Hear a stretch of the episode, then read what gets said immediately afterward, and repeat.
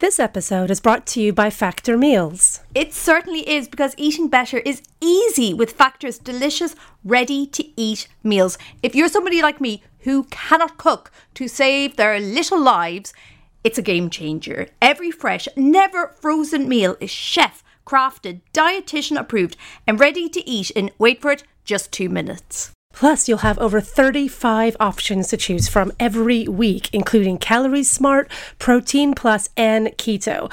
Also, there are more than 60 add ons to help you stay fueled up and feeling good all day long.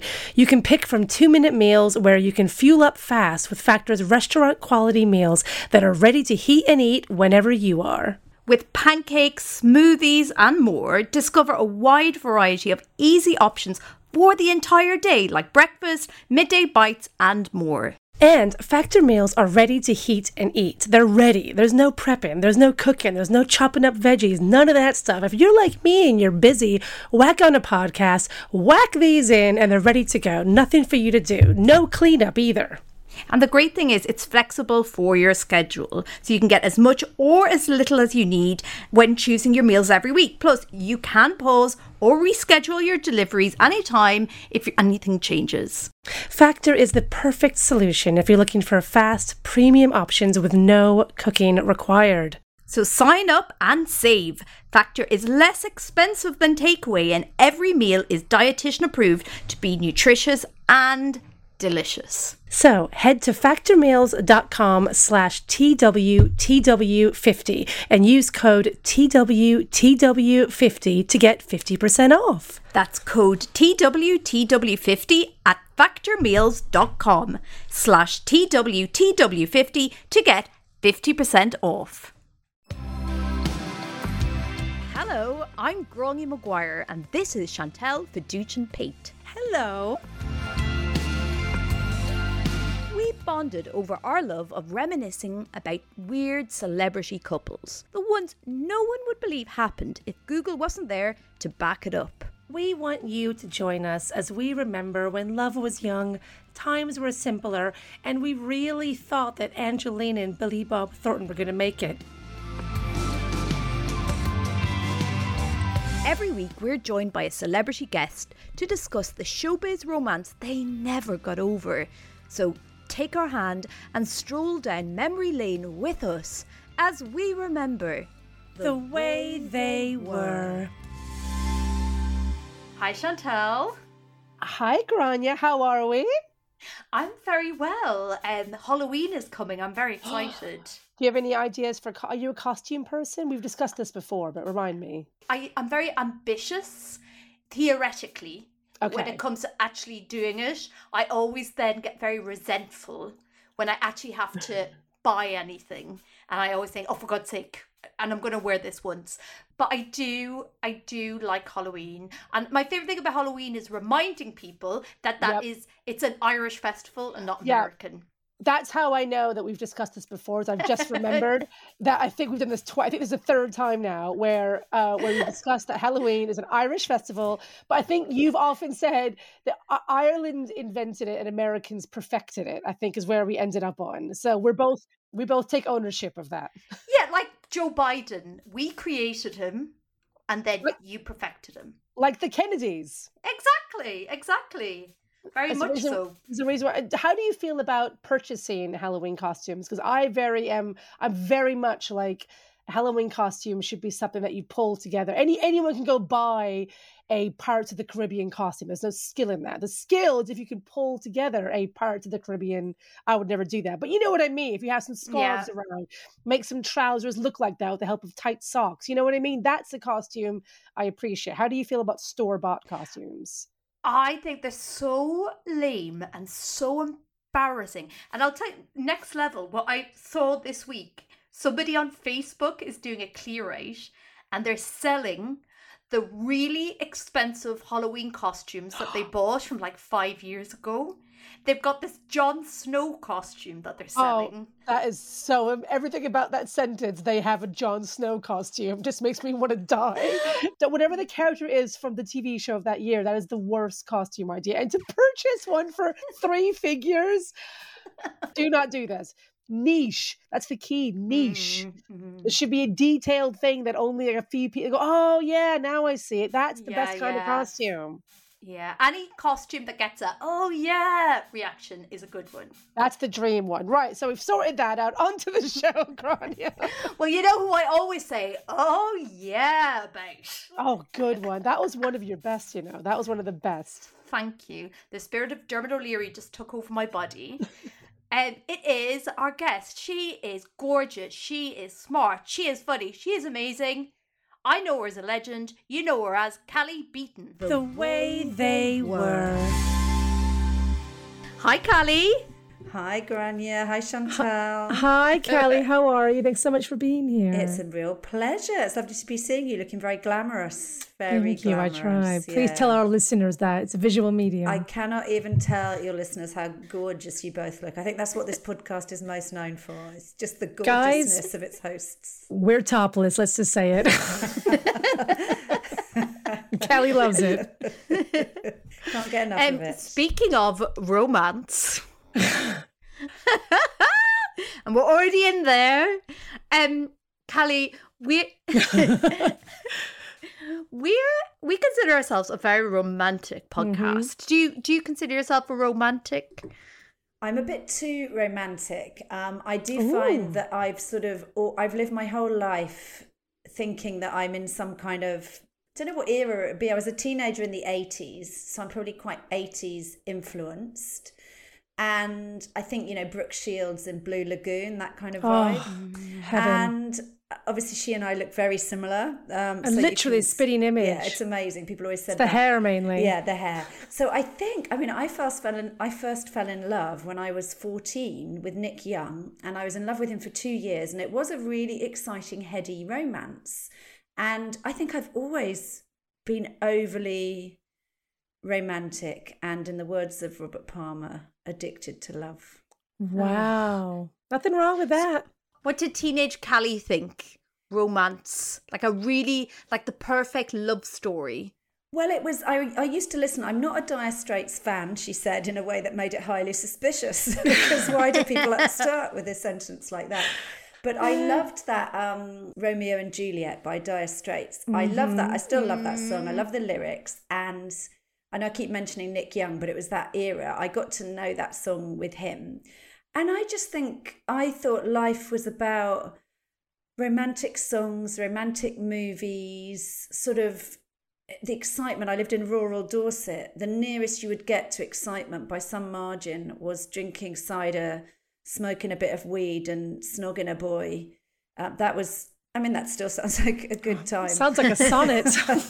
but so I just think for me, it was just always escapism. You know, I was just, yeah, I wasn't happy at home. So I was, and I wasn't happy in my own skin. So I was like, let me get into the skin of someone else. This would be cool. So I've always, I just fell in love after love after love after love and had, yeah, I've just always fallen in love in a sort Oh. of serial love way. I love I love that song. I love that song so much. And I when I was a teenager I loved it too. And it's that whole like, oh it's so tragic, you know. Juliet, you know, when we made love you used to cry. It's all like, oh, it's doomed, but it's fabulous because I Yeah, doomed it bittersweet and all serenading up on balconies and yeah and also yeah it's just it's lovely and it's obviously totally unrealistic as we get older and we realize that but i just remember spending hours and hours listening to sort of romantic songs i remember nick young writing he bought me um, a rolling stones album on vinyl obviously when i was i don't know 15 so 1980 84 and he he wrote uh, a Shakespearean sonnet all around the edge of the inner of the sleeve Oh in his lovely God. scrawly Nick Young writing. what happened to Nick Young? Where is this person? I just have to tell you what happened to Nick Young, and I hope he is listening because Nick Young resurfaced. So Nick Young resurfaced some years ago on Facebook with a now he's his I won't say what his full name is, but he's now got a double-barreled surname. So Nick, hmm. then two parts to his surname. Nick not so young. Nick getting quite old, and Nick and he appeared. on- He sent me a Facebook friend request. I didn't know who it was, and then I looked at it, and it he was the boy that everyone wanted to snog at school. Oh, he no. is the. I mean, he is a devastatingly attractive adult man. Oh, I damn it. Like, wow, my first Aged like a fine he's wine. Aged well. I I think he might be quite the mess emotionally from the few bits I gathered on. The, the best looking ones always are. Yeah, deep social media dive did lead me to some answers to some questions. But yeah, Ooh. and then he disappeared again. But I mean, fully disappeared off social media, leaving little footprint. Wow. Maybe he's a spy. Can I I, feel like we sorry, should do an you episode about this guy instead of the couple. Yeah, he's an. Ex- he's an. Ex- I think me and Nick Young could be this episode. To be fair, Literally, I'm into it. So when you said Nick Young, I fell in love with Nick Young. In my head, I was like, "Oh, that must be like an '80s pop star." Yeah, I thought that haven't at heard of. first as well. I was like, no, that's Paul like- Young. like it's Nick not Paul Young. no, it was actual actual Nick Young. Yeah. Oh well. Speaking of getting better with age, there we go. your couple are a vintage, a vintage. Uh, but as always, little Chantal, look at that beautiful little face. No, she's no idea who we're even talking about. Oh, she doesn't know. Chantal, How old are you? Seven. I know. I'm just so teeny tiny. Because they did get together quite a long time Whoa, whoa, ago. whoa, whoa, well, Yeah. well, so oh, no, no, no, okay, no, we got a no, clue. whoa, whoa, whoa, whoa, whoa. So, Chantal, I can tell you that our couple got together in 2001. Okay, okay, I'm in. A quiet year, a quiet year. Uh, I can tell you, just to set the scene, what was going on. 2001, Wikipedia is launched. Billie Eilish is born. Oh my god. and the, Oh my god. Oh my god. That's Hold on, I most need to get a drink. Hang on. Sorry, I need to go lie down for a second. Wow. And the world reels from the tragedy unfolding on our TV screens. That was, of course, the launch of two pints of lager and a packet of crisps, please. yeah. But that wasn't the only thing that happened in 2001. Because she went from Queen of the Corsets to the Corpse Bride. Oh my god. Um, so it's Helen Bonham Carter.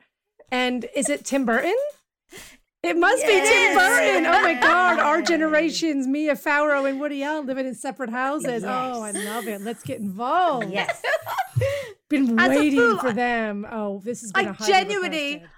I genuinely was worried. I was like, that's just one clue. I genuinely was thinking, oh, maybe I need, but I couldn't think of any more clues, but why? I mean, That that's a it. goodie. If, if you haven't got it from that, I think you need to just get off the How else are you gonna podcast, get find it? something else to do. Yeah. Yeah. Oh, good choice, Cally. Oh, it was when Gráinne mentioned the podcast, she hadn't even finished the sentence. I was like, I've got my couple.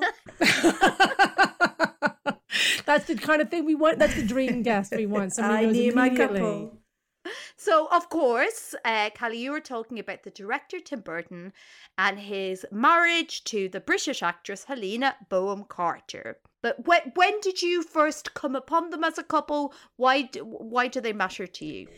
Well, they matter to me because they are contemporaneous. Well, she's a little bit older than me, but not a lot older than me. He's obviously older than anyone else in the world, but she's my kind of age. She also, our worlds sort of overlap a bit, not as much as I'd like them to in my pretend brag. life. Here we go. But I worked with um, a family member of hers for some time. I grew up, sort of grew up. My twenties were populated by watching her and stuff, and she also that the infamous two houses is in a 19 sort of 30s an art deco block very near where i live so i became wow. aware of them and i've got a friend who's very good friends with tim burton so Oh i felt like i was orbiting around but only because I live around here and I'm ancient. So you could just name any sort of fairly old person in North London, from a dustman to an A-lister, and I probably have some connection. so, uh, so I sort of was very aware of her, partly on screen and partly in the neighbourhood. I remember um, her kids are considerably younger than my kids, but I, well, not considerably actually, but a bit younger. And I remember when Jake, my first, who's now 26, I used to ride up and down England's Lane. I've got a vintage Vespa, and that was a route that I used to go to take. I don't remember where I was taking the kids, but I used to, and I had a special little thing built on the back of the Vespa so the kids could go on the back. And Jake, when he was, he would have been about three, and I remember riding my vintage Vespa along England's Lane in Belsize Park, and she lived just off there, and she would see us quite often. I must have been doing that journey similar time to her, and she would always like wave, and she loved the Vespa. So I feel like what I'm trying to say is we're really best friends. Best friends, yeah. Really so you feel friends. like you have a, so you have yeah. an insight into this because really you were there close. when they broke up. She would pick me if you said, "Do you want to come on the podcast?" She'd be like, "I'd like to pick Cally and her Cally and, yeah. and Nick Young." Nick Young, yeah. but yeah, I just always felt that sort of, and I was fascinated.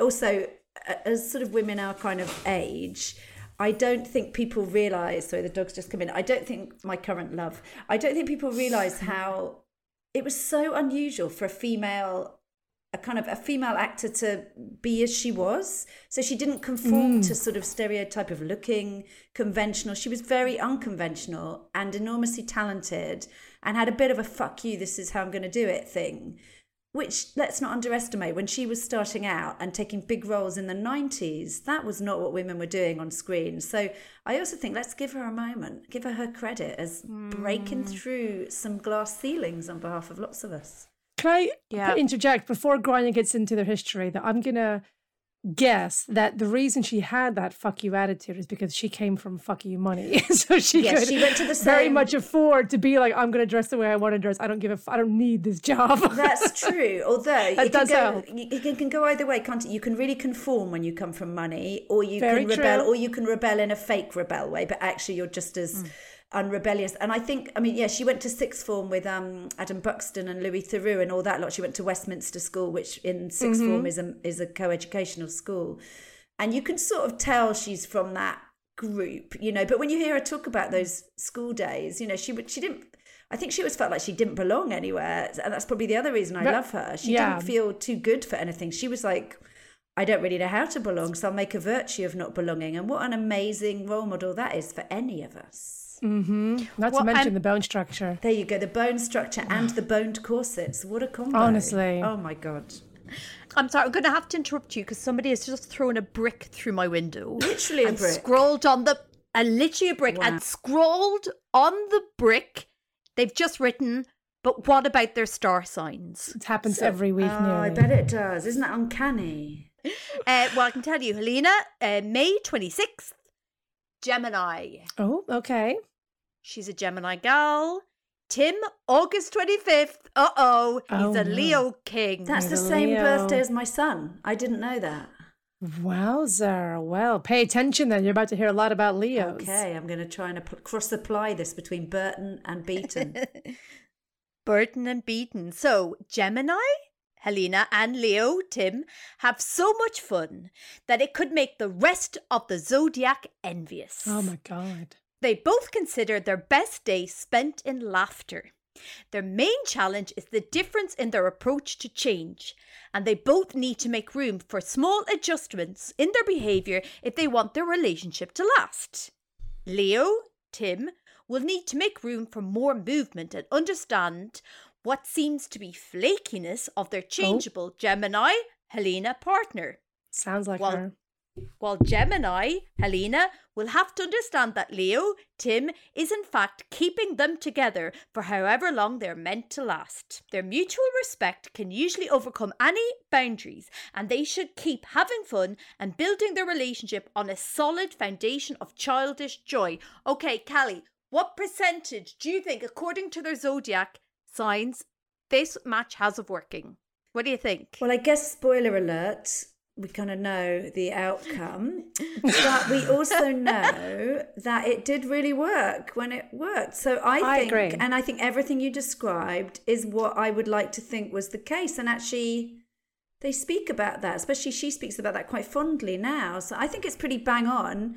And maybe if you don't believe that relationships are for life, which I know is contentious. But if we imagine that they're a series of lovely things that we may not regret but don't last forever, maybe they were meant to be. So yeah, we need a number, Cally. We need a number. Eight. Eight percent. Oh I'm gonna go with everything Cally said, but I'm gonna give them a high number because I okay. am. I very much agree. I think they were a successful, successful pairing. I would say. I'm going to say 92%. Oh, it's percentages, 80%. yeah. Oh, 80%. Yeah. Okay. You were doing out of 10. Yeah, okay. yeah, yeah, yeah. I'm not just a low marker.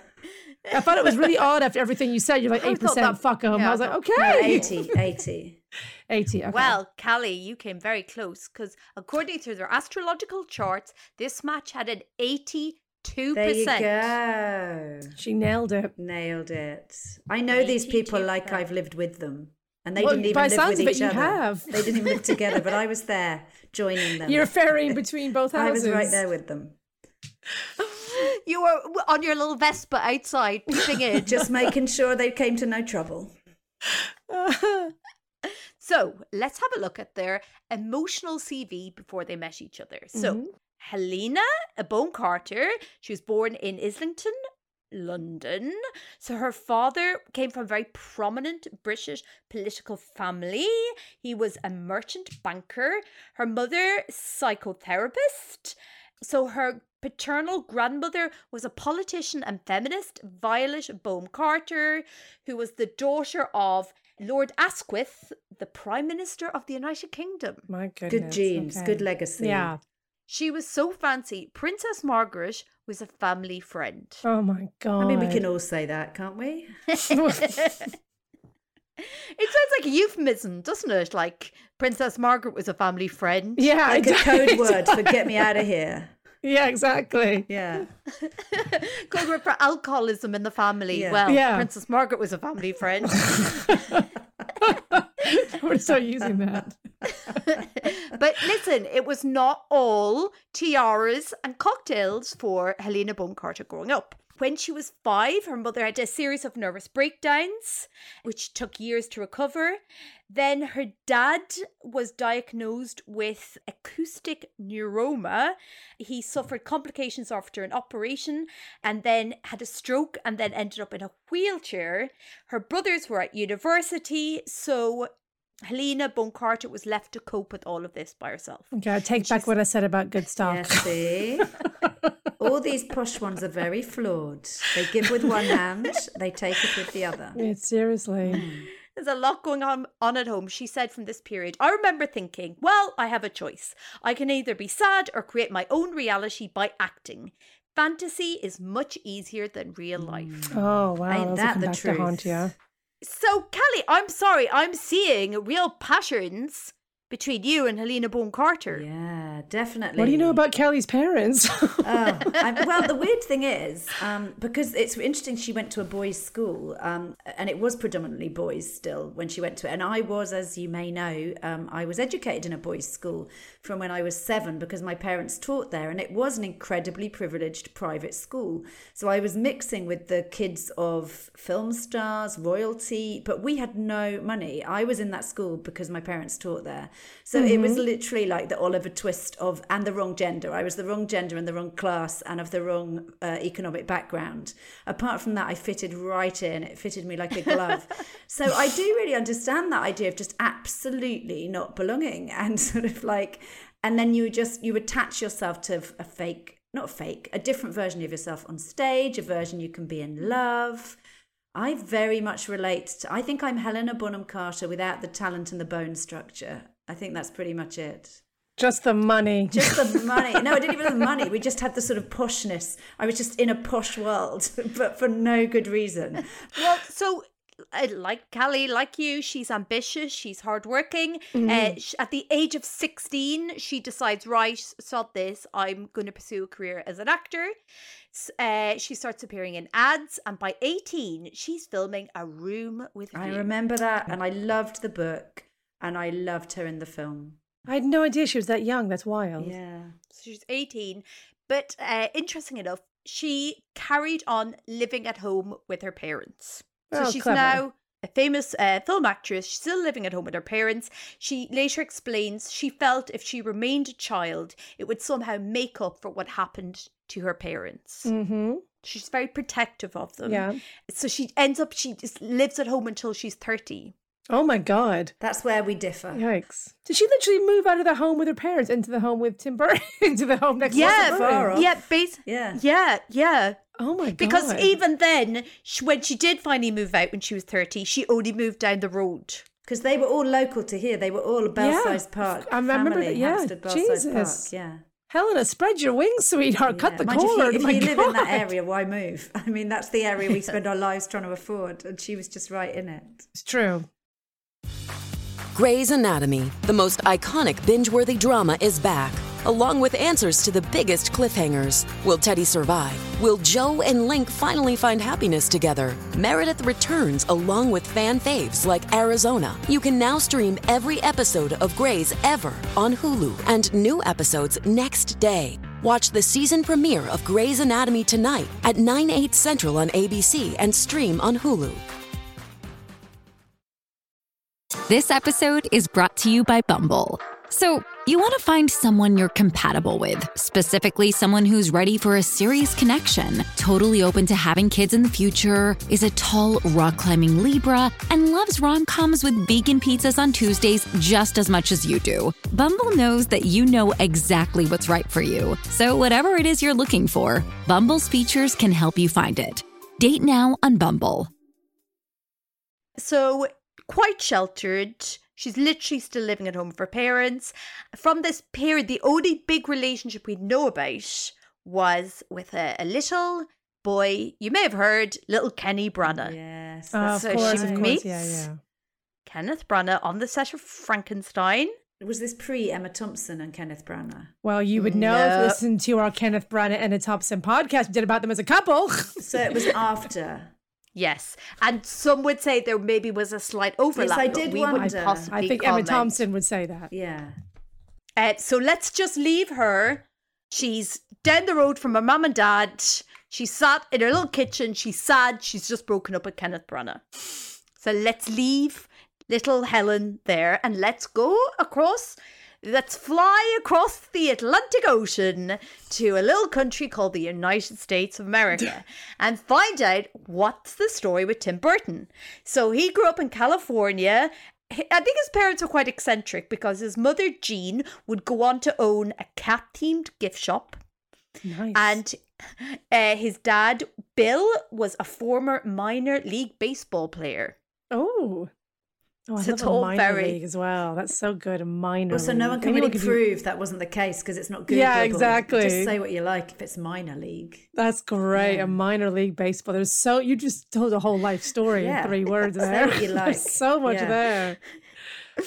It's a real American short story, isn't it? Really yeah, is. It's like John Irving's come into play. so he studies animation at university. Then, when he's quite young, he gets married to Lena Gieseke, a German born artist. Exciting. Golly, That's a passionate romance, isn't it? Yeah. So they get divorced in 1991 after four years of marriage. Then he will go on to meet model and actress Lisa Marie. Oh, oh yes, yeah, I forgot that episode. So she becomes like his his big muse. Yeah, she's like his, his first. Muse. Yeah, and she was gorgeous. She looked really striking, like a really gorgeous, like 30s film star. Mm-hmm. She had a great face. They start going out in 1992, and she, and this is going to be a theme for the a theme for Tim. She then appears in lots of his films. She's in Sleepy Hollow. She's in Ed Wood. She's in Mars Attacks. Mm-hmm. Okay, so Tim is this like super cool Hollywood director, Helena Bonham Carter. She is sad, sat in her kitchen, eating beans noodles. on toast, going, Oh God, I've been dumped by Kenneth Branagh. Can you imagine? I can imagine. Imagine. I can imagine.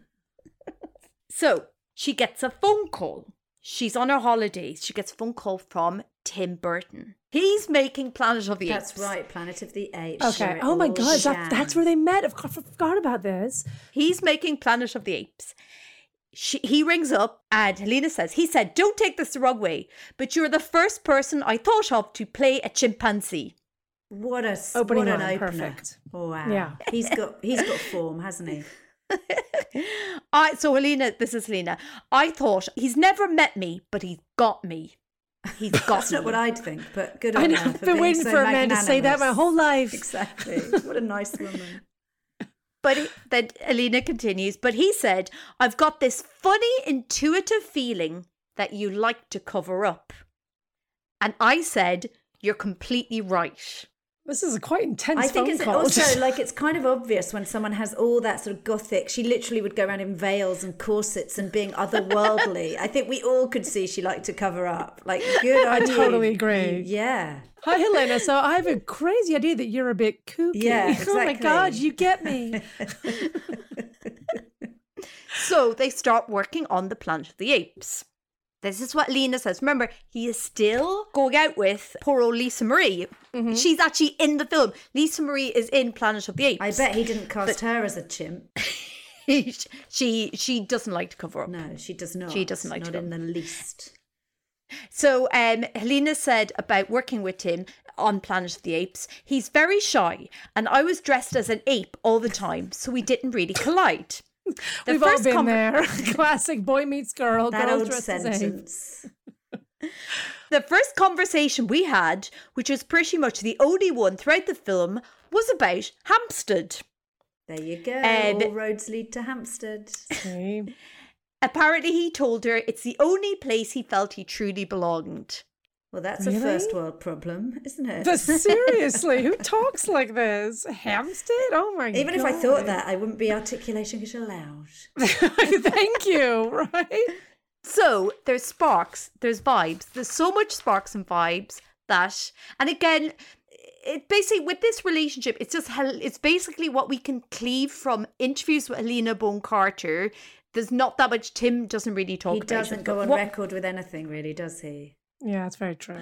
But what I can tell you is who was really pissed off by this. Poor old Lisa, Lisa Marie. Marie. Yeah. Oh God, she had a few things to was say. Was this before she went off with Michael Jackson?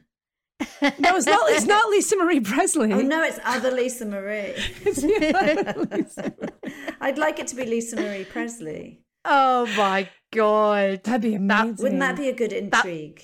That, that I would buy that memoir. hundred percent. I would write that memoir. From the creator of Scissorhands to actual Scissorhands. so, poor old Lisa Marie, she's been dumped by Tim Burton for Helena Bonham Carter. So, as a way of, because she said that he had this sort of, he promised her that he would look after her financially for the rest of her life. And then she sort of claims that he kind of reneged on his promise. That's a big statement to say. So, to kind of get her dues in other ways, she organized a big auction of all Tim Burton stuff. I remember reading that's about this. Yes, and that's, that's some good stuff, is isn't it, as well? Distinctive. Don't get angry, get even, get everything. Yeah. well, poor old Lisa Marie, uh, she was she got her little trestle table out. She had all the Edward Scissorhands memorabilia ready to go. Wow. Uh, but then Tim Burton's people came in and quietly bought oh, all the stuff back. So she's still got some money because I guess they put in some decent dollarage for that. Yeah. So we salute Lisa Marie as she leaves our narrative because now it's all about Tim and Helena. So they walk the red carpet for the first time for the premiere of Planet of the Apes um, in 2001. And then a few years into dating, Helena finds out that Tim had actually made a sketch of her 10 years before they had met. This is where I would really? leave. I'd get all my stuff and go. what? He had drawn a sketch of her 10 years before they met. Wow. As a chimp okay. or just as as a muggle? how would you feel, Cally? How would you feel if you're like somebody's like flirting with you and being like, yeah, I, I want to see you dressed up as a monkey? I can answer this question. Not so much the monkey. No one's asked me to dress up as a monkey yet, but I'm only 54 um, and I live in Hope. But um, I do, a guy that I was seeing very casually sent me a picture. He was like doing it with his work, he was traveling around the place. And then he sent me a picture, like a phone, a picture, a picture he took on his phone of a sketch he'd done of me that was really intricate and i was like i do not want to see you again. That was weird. It was weird. Oh so i feel like i had my mini burton moment and i was like i don't want to see my mini burton again. God you really uh, are so connected to this couple aren't Cally. Aren't I? he wasn't called tim though. He wasn't called tim. As far as you know i mean who knows? And he was i think in the states. He was american actually this guy. He was american. So if you think about helena though so she's she's very I was going to say closeted. That's not the word. She's very sort of protected. She's been mm-hmm. living with her parents till she was 30 years old. The her her only previous relationship was with the her director, yeah. who's a position of power. Now she's met Tim Burton, also a director. Mm-hmm position of power. Was there age? Was there a big age gap between? Them? A decent age gap, isn't there, between them? It's like twelve years, something like that. 30? Twelve years. He's twelve years older than. That's her. also one of my favourite age gaps. I've very often dated with a twelve or thirteen year age gap. Another connection. Very Here we go. I think by the end of this episode, Cally's going to actually be in a relationship with both Tim Burton and Helena Bonham I am, and I'm going to do the remake of Room with a View. And we're done. yeah. Do you think she it, it just felt comfortable for her maybe she you know because she had all that trauma when she was a teenager mm-hmm. she just sort of felt this felt sort of reassuring to have somebody else in control as an older man lover it's got tricky at my age but it was fine it was fine to a point but i think it is I'm still trying to unravel this for myself. But I think there is, I mean, obviously, there's a bit of a sort of dad issue. If you go with someone who's as much older as that, that's a significant age you know age gaps yeah. different music different cultural references. And i still find it inordinately comforting. I find the company of older men very comforting. Not mm. funny just sad. Now that's a memoir title. Listen that's what every review i've ever had has said. But I, th- I think older men, you know, with somebody like Tim Burton, he's got very sort of clear idea of of who he is, his vision. Mm-hmm. He's very creative. He's very ambitious. That's very attractive. Well, it's also that there's something about the introvert, the sort of slightly troubled introvert. So that's totally. very appealing. We all think we're going to mm. fix them, that they've only ever come out of their introvertism for us. And my yeah. friend Charlotte has a lovely way of describing people like Tim Burton who have that sort of introvert but look at me combo, which is yep. reversing into the limelight. And very well yeah, put, yeah. And he made her feel seen by telling her she didn't yes. like to be seen. Mm-hmm. Yes. It's very like he, I mean, he, you know, he is Edward Scissorhands. So he's that like doomed, troubled, too sensitive for this world. And she's the Winona Ryder character, mm. the beautiful girl who's going to save him. I mean, very much that, so. It had to go I mean, that, that way. Is, Everybody had their oh, role. Do we know whose idea it was to live in the separate houses? Okay, so the big thing about Helena and Tim, the two most iconic parts of their relationship is their working relationship and, of course, their housing situation. Mm-hmm. So we've mm-hmm. established she just moved down the road from her mum and dad. Luckily, the house next door to her house was available. So Tim moves in. So this is basically every interview with Timalina is basically yeah, it's always about, about this. Apparently, hers there was a communal door that connected the two houses. Yep, I remember. Hers that. was girly. His was all gothic, containing skeletons and weird things, and floor lights in neon shades. Really? This sounds like this is like made up. It sounds like a teenage sounds like boy's someone bedroom. imagined. No wonder yeah. she didn't get a piece of that. Ugh. Did she just walk in and go, "I'll get my own place"? Exactly. We'd all, we'd all find a way to remortgage and fund that. Right. Fucking hell. so apparently, uh, Helena's side was cozier. She had a fireplace and apparently she kept her own bedroom and sort of kitchen and then his side was all weird and obviously and then when the kids came along they kind of moved into tim's side because there was more room Okay. And they're messy children. I would always find a way to say, I think they're going to be best at your side. And then yeah. I get into my pristine little fireplacey, chintzy, lovely space, knowing all the carnage was there. That would be lovely. I like, like how they describe like her places. Oh, her place was weird and cozy. She had a fireplace. Yeah. Like she just had a nice house. exactly. a, a, totally normal yeah. place. Yeah. I love like his side is like you know you're wandering into a Tim Burton film, and then her side is like it's like the, you know if the lighting changes, the different camera lenses used. Yeah. It's certainly like Merchant Ivory. She's yeah. got a cottage. She's got a little fireplace. yeah, and he's in Completely. a haunted house. So in 2003, so two years after they get together, mm-hmm. they have their first child, Billy Ray Burton. Did they ever um, get married? Sorry to interrupt. Did they ever married. actually oh. get married? They didn't, did they? Well, you see, this thing we do, they talk about being div- they splitting up and divorced, but nobody's ever sure if that was just the language it was they the used language. or if they ever. I'm confident on this point. Uh, you would know. I as would a know close as part family of their intimate arrangement. That's right. she was. She lived in the hallway. Yeah, I between was in the communal area most days, and I assure you, I never saw evidence of a marriage.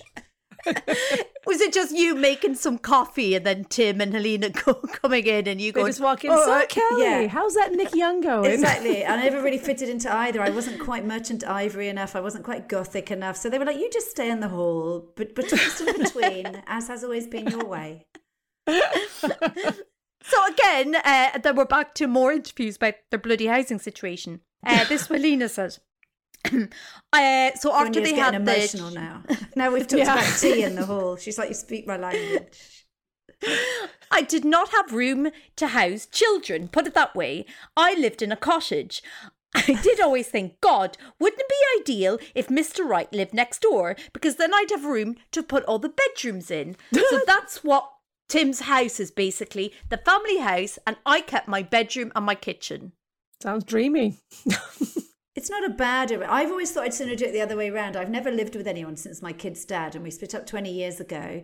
But I do have a very small shed painted like a beach hut in the garden, and I've always thought I wouldn't mind if there was someone I really fell for if they lived in there. That would be okay. Yeah. But I would no way I'd have them living here, and I wouldn't give them the bigger house. They could have the little tiny weeny place. Yeah, I'm with you. And I will say it's got no plumbing, no electricity. It's literally a very small garden shed. I can't. So I can't. Why are you single? I don't know. Cally? It's unfathomable. No one understands. Please come live in my shed in the garden. Yeah, that's six feet long. and I like tall men. Tall, older men who are more, Tall, old men. fragile to the elements. Yeah, but it's very close to the soil, which I feel at a certain age is very efficient. Just keep on sinking. And so this is again, she's talking about their, their house again, Helena. Um, my house looks like something out of Beatrix Potter, but if you go over to his house, you're in a totally different place. He's got slime balls and dead Oompa Loompas lying about, and skeletons and weird alien lights. I'm beginning to wonder why she was with this guy. We know though because he sort of reversed into her limelight. No, that's right. That's right. His side is messier, my side is cutesy, which is fine for him to visit, but there's no way he could live in it. He thinks his side is James Bond, but I have the kitchen and a fire, so usually we'll watch telly in my place. There is no normality in life. Having two houses means we get to get out of each other's hair, which, let's face it, we both have got quite a lot of. Fair. Good line. See, everyone's a comedian, aren't they?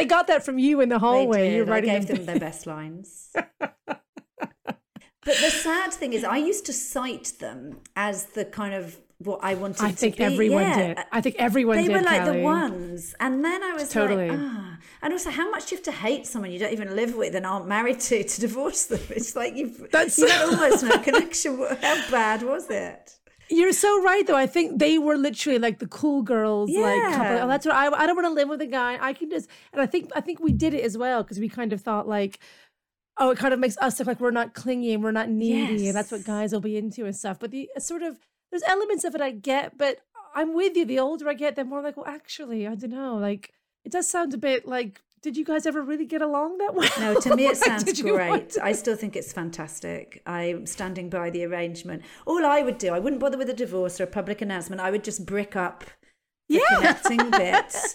I might Exactly. reconfigure and put the bricking up a little further into his space, so I got a little bit of the space.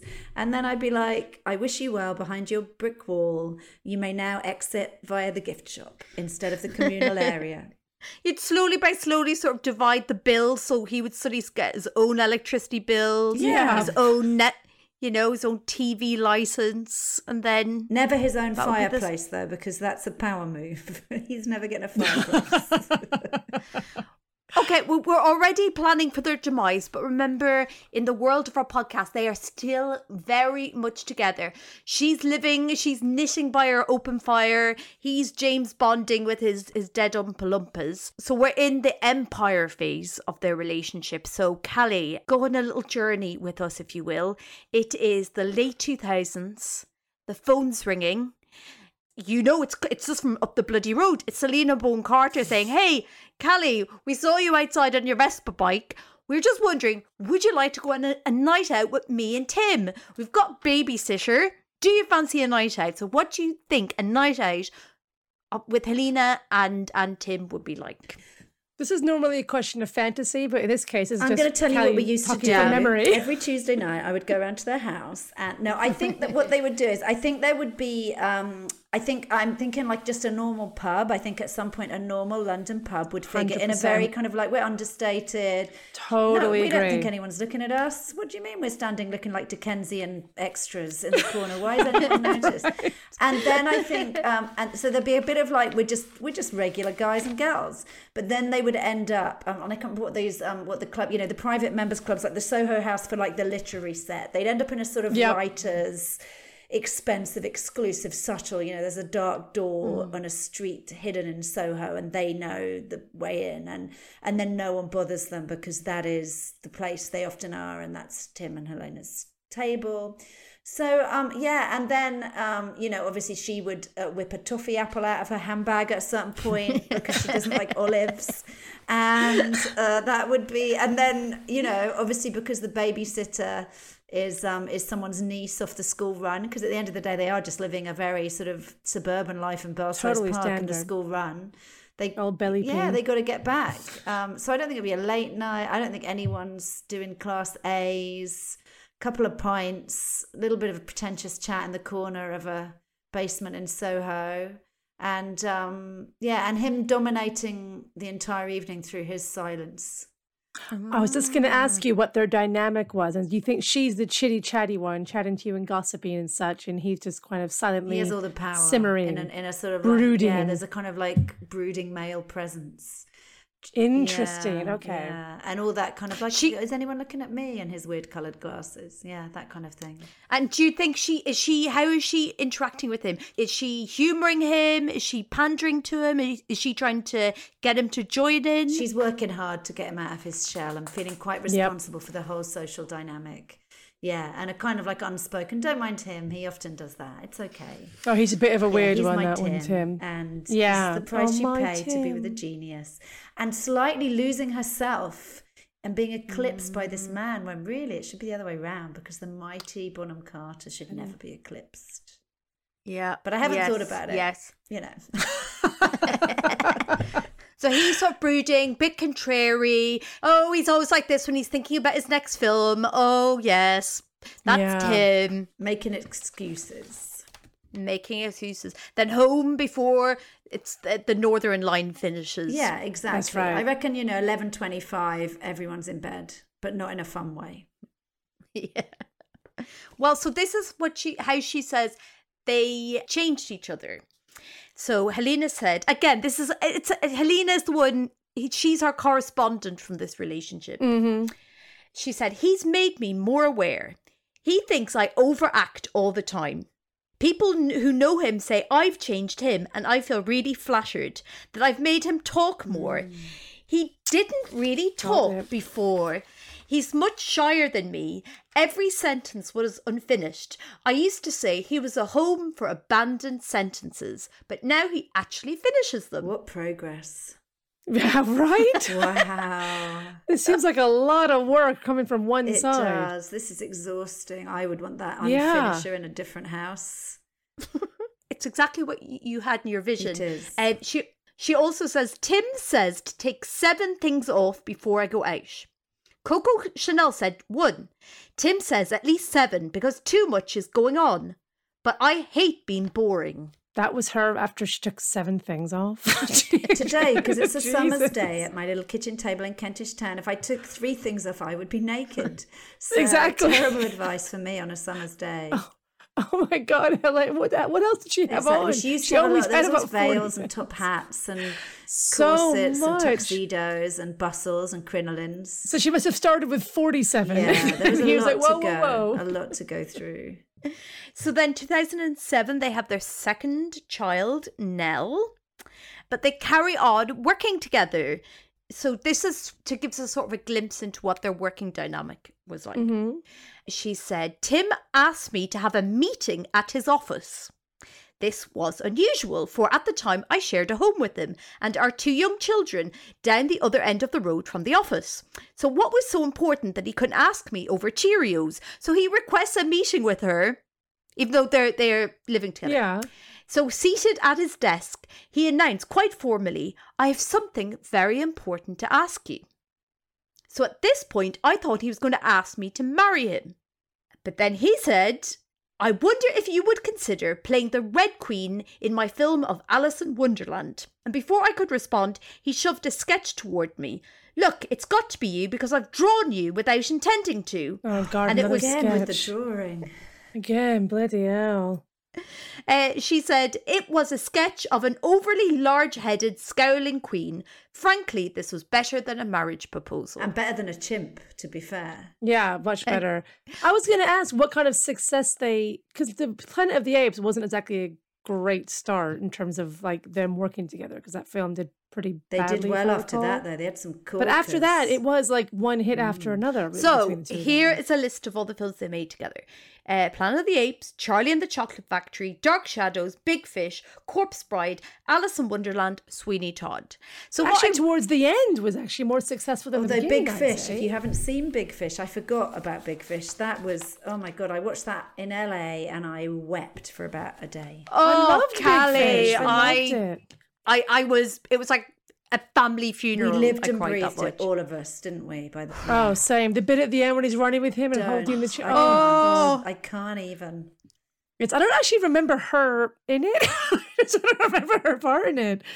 But I'm sure so, she oh, was. Okay, Anyways. so you could say he was difficult and he was maybe, you know, a bit of hard work to live with, but he did transform her career. 100%. He, he helped change the image that the public had of her being this porcelain merchant and ivory uh, heroine to this, all these amazing, complex, different roles. So surely there's something very romantic, intoxicating about that. This somebody who's so brilliant in the field that you're so passionate about, seeing you and then giving you all these opportunities. That's controlling, coercive, and in a Cosmopolitan magazine quiz, big red flag.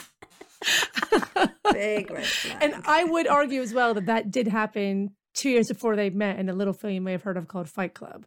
Which, as much as I don't like that film anymore now, that did change a lot of people's opinions about Helena that Bonham is Carter. very true. That was a Good massive point, change. Well made. Thank you. So it wasn't Um, down to Tim; it was her and David Fincher. There you go.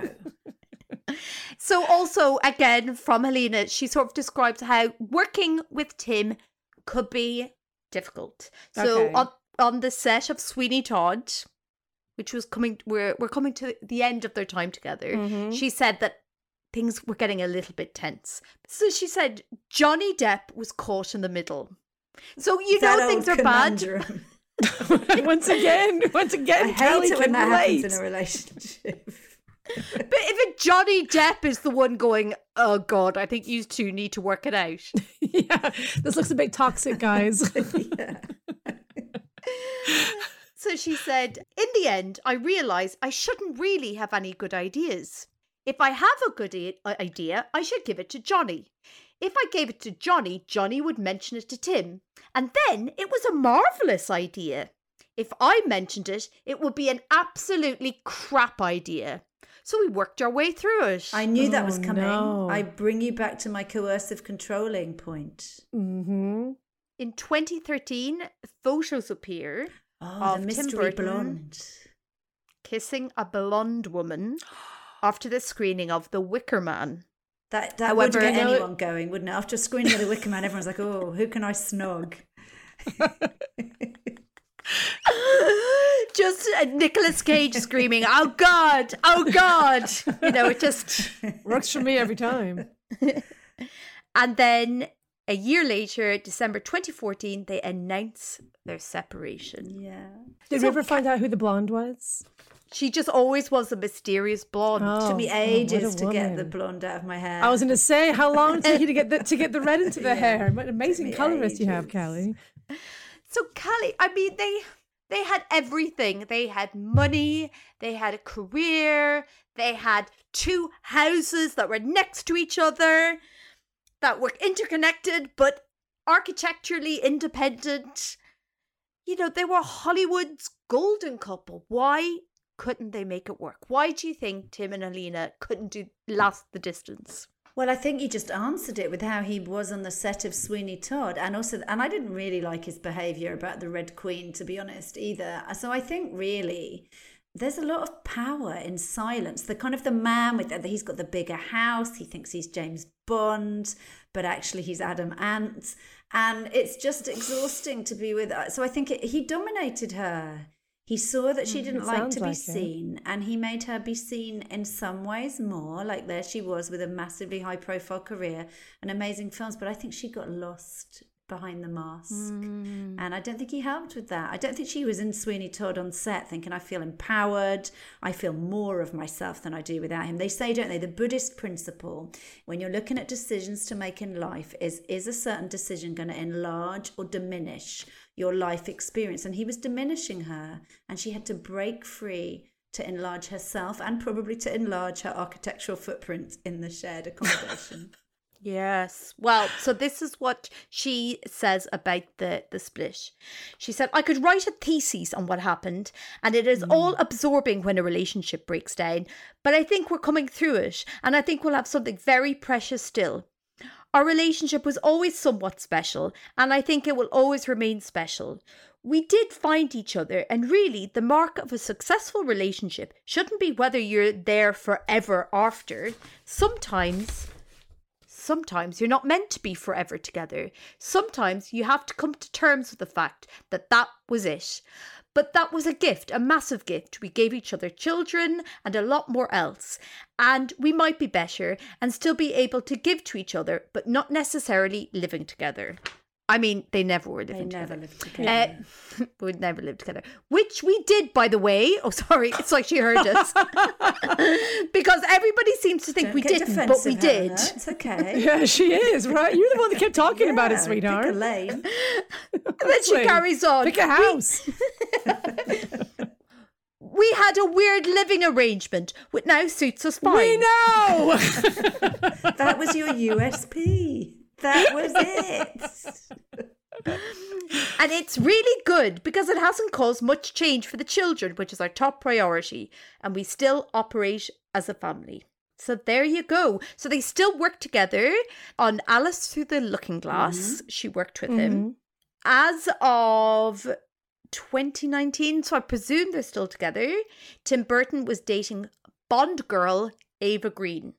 Really? fake Bond apartment. Oh my god, Eva, move. sweetie. That's the only thing that was authentic Bond about his entire abode was an actual Bond girl. wow. Oh my god. His house does sound I just imagine the smell of his house is like a hamster. And also I bet he's got like black linen or purple linen. 100%. Like those duvet covers oh. people had at university. So much black and purple. He hasn't washed it in ages. You can't see oh. and not even enough lighting to see when it was washed. I just imagine whenever Helena came around, she'd sort of absent-mindedly just start like doing the dishes, and then be like, "Oh God, never mind, I'm going." Do you know what I mean? Yeah. When you sort of can't help yourself, and, and she couldn't even take his dark sheets back to hers to put in the wash because it would ruin her Cath Kidston tea towels. Uh, of course.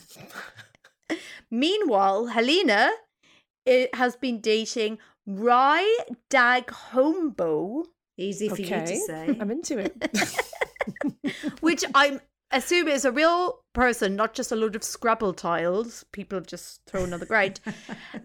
and he is 21 years her junior. She calls him Magic. Wowzer. Okay. Tim carried on his passion of dating much younger people that he's ingenues. in ingenues, whereas she's broken her passion. She's not going out with Kenneth Branagh, is she? No. She's got She's got a little Rye Dag Holmboe. Listen, we all want one of those on a keyring. Does so, it come with batteries? You have to buy your own separately. it sounds like something you'd buy in. Um, oh God, I can never remember the the Swedish furniture shop. IKEA. IKEA. It sounds like something you'd buy in IKEA. Yeah. imagine if I just said that. Yes. Um, so, Cally, we have got now a penultimate question. Really, everything that this podcast is leading towards in every split. There's a winner, there's a loser. The one you're worried about, there's one you're happy for. In the great split between Tim Burton and Helena Bonham Carter, who thrived and who simply survived? Who won the breakup?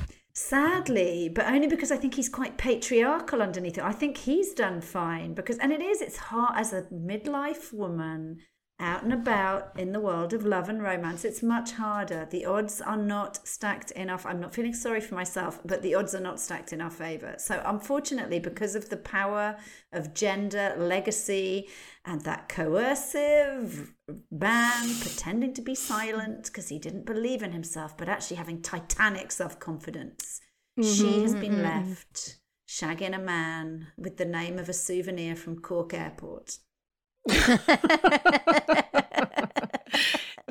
Um, what an amazing couple! What what a, what a couple! What a moment! What a time! Cally, we've got one more question for you. We do. We want release last... you into the night, back to the I'm, wild, back I'm to your little it. place in the corridor between their houses. Yeah. Yes, as you may or may not know, we have a patron saint of the podcast who we ask every single person that comes on or to help us find her someone that can live up to her legacy Gender is not an issue. Other people, other partners, none of these are issues. We think anyone would step aside to let someone be with the one, the only Cher. Can you find someone to be with Cher? Oh. that is a tough one, isn't it? It's a tough mm. one, but it's a fun one. Because even and Cher's having trouble being with herself. these days. Like it's hard to find the essence of Cher physically or emotionally anymore. There's not much of the original left. She's she's a concept. Cher is just a concept. Yeah. I think she'd do really well with John Bishop. I think that would be. Bad. Oh my god, that is not one I saw coming. You're sticking with it. Don't change I'm the answer. It. Stick or bust. That I'm is sticking. the strangest one we've had. I'm sticking. But can, what I love about that is I love his next tour show. He goes on stage. He goes, "My wife," and we all know he's talking about Cher. I love that. Yeah. So there you go. That's that's that's what I bequeath but, to Cher. Okay, okay, but to- wait, wait, wait, wait. I need to break this. So why do you think Cher and John Bishop would work. Well, opposites attract, so I think they're quite yep. different. Uh, they have, you know, yep. he likes a suit and very clean teeth, and he's yep. not bad looking. He's not bad looking. No, his kids. I think she likes a laugh. Yeah, she likes a laugh. His kids are grown. Um, he's going to need some cosmetic surgery soon. She has the little black book. She's going to say this is where you need to go mm-hmm. to keep those, mm. you know, those seventies good looks. And they both seem to be of another era, another time and yeah. yeah. i feel they'd be i think they'd be i think she'd really like to be backstage when he's doing like one of his arena tours i think it's per i think it's perfect i think his sons would probably really like her as a stepmom um they wouldn't like her yeah i think it's good you just use the word perfect. Yeah, a perfect pairing. It John Bishop and I think Cher. everybody. It's like I think the whole world has just been waiting for that to happen. Yeah, just imagine them having meals at the first Christmas meals. John, get the bistro. Yeah, yeah, yeah. it's perfect. They'd have they'd have endorsement deals. They'd have they'd have advertising, wouldn't they? Oh, coming mm. I mean, Celebrity oh, Gogglebox would have better viewing figures than ever. Oh my god. Their, their oh, couple, this is becoming the perfect answer. You're right. Their couples, their their couple name could be Jur. so Kishop. Chishop. this is awful. Oh, I love it. Great answer. Thank you for God. that. oh, Cally. I love how it went from out of left field to the most obvious answer. Yeah, we landed sense. in the yeah. most predictable fashion. I just hope that everybody listening didn't get there before me.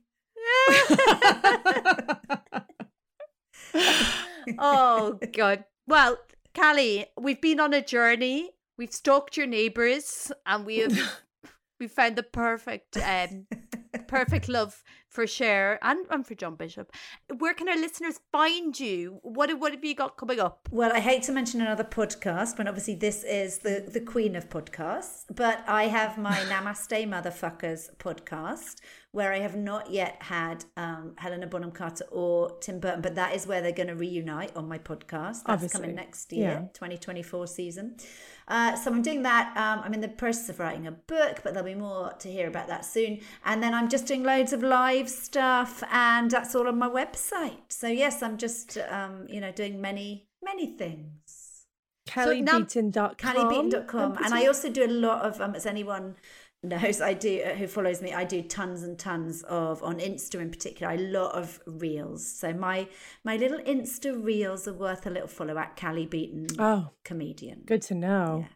So at Cally Beaton comedian on Instagram and Namaste Motherfuckers for the podcast. Yes, and I, my Cally Love Beaton it. site has it all on it in one easy. It's all on there, guys. Just go there. Oh. Threads, Twitch, Twitch, Twitch, the whole fucking thing, all on one easy to follow link. Don't be anybody's muse. Just get on Cally Beaton's website. The Way They Were is an Amanda Redman production, produced by Abby Weaver and Amanda Redman. We want to hear your celebrity couple crush, so email us on thewaytheywerepod at gmail.com. Or find us on Twitter at thewaytheywerepod and we're on Instagram at thewaytheywerepodcast. Thanks to you for listening. Until the next time, goodbye. Goodbye. The, the way, way they were. were. Judy was boring. Hello. Then Judy discovered chumbacasino.com. It's my little escape. Now Judy's the life of the party. Oh, baby, Mama's bringing home the bacon. Whoa. Take it easy, Judy. The Chumba life is for everybody. So go to ChumbaCasino.com and play over 100 casino style games. Join today and play for free for your chance to redeem some serious prizes. Ch-ch-chumba. ChumbaCasino.com. No purchase necessary. Void where prohibited by law. 18 plus terms and conditions apply. See website for details.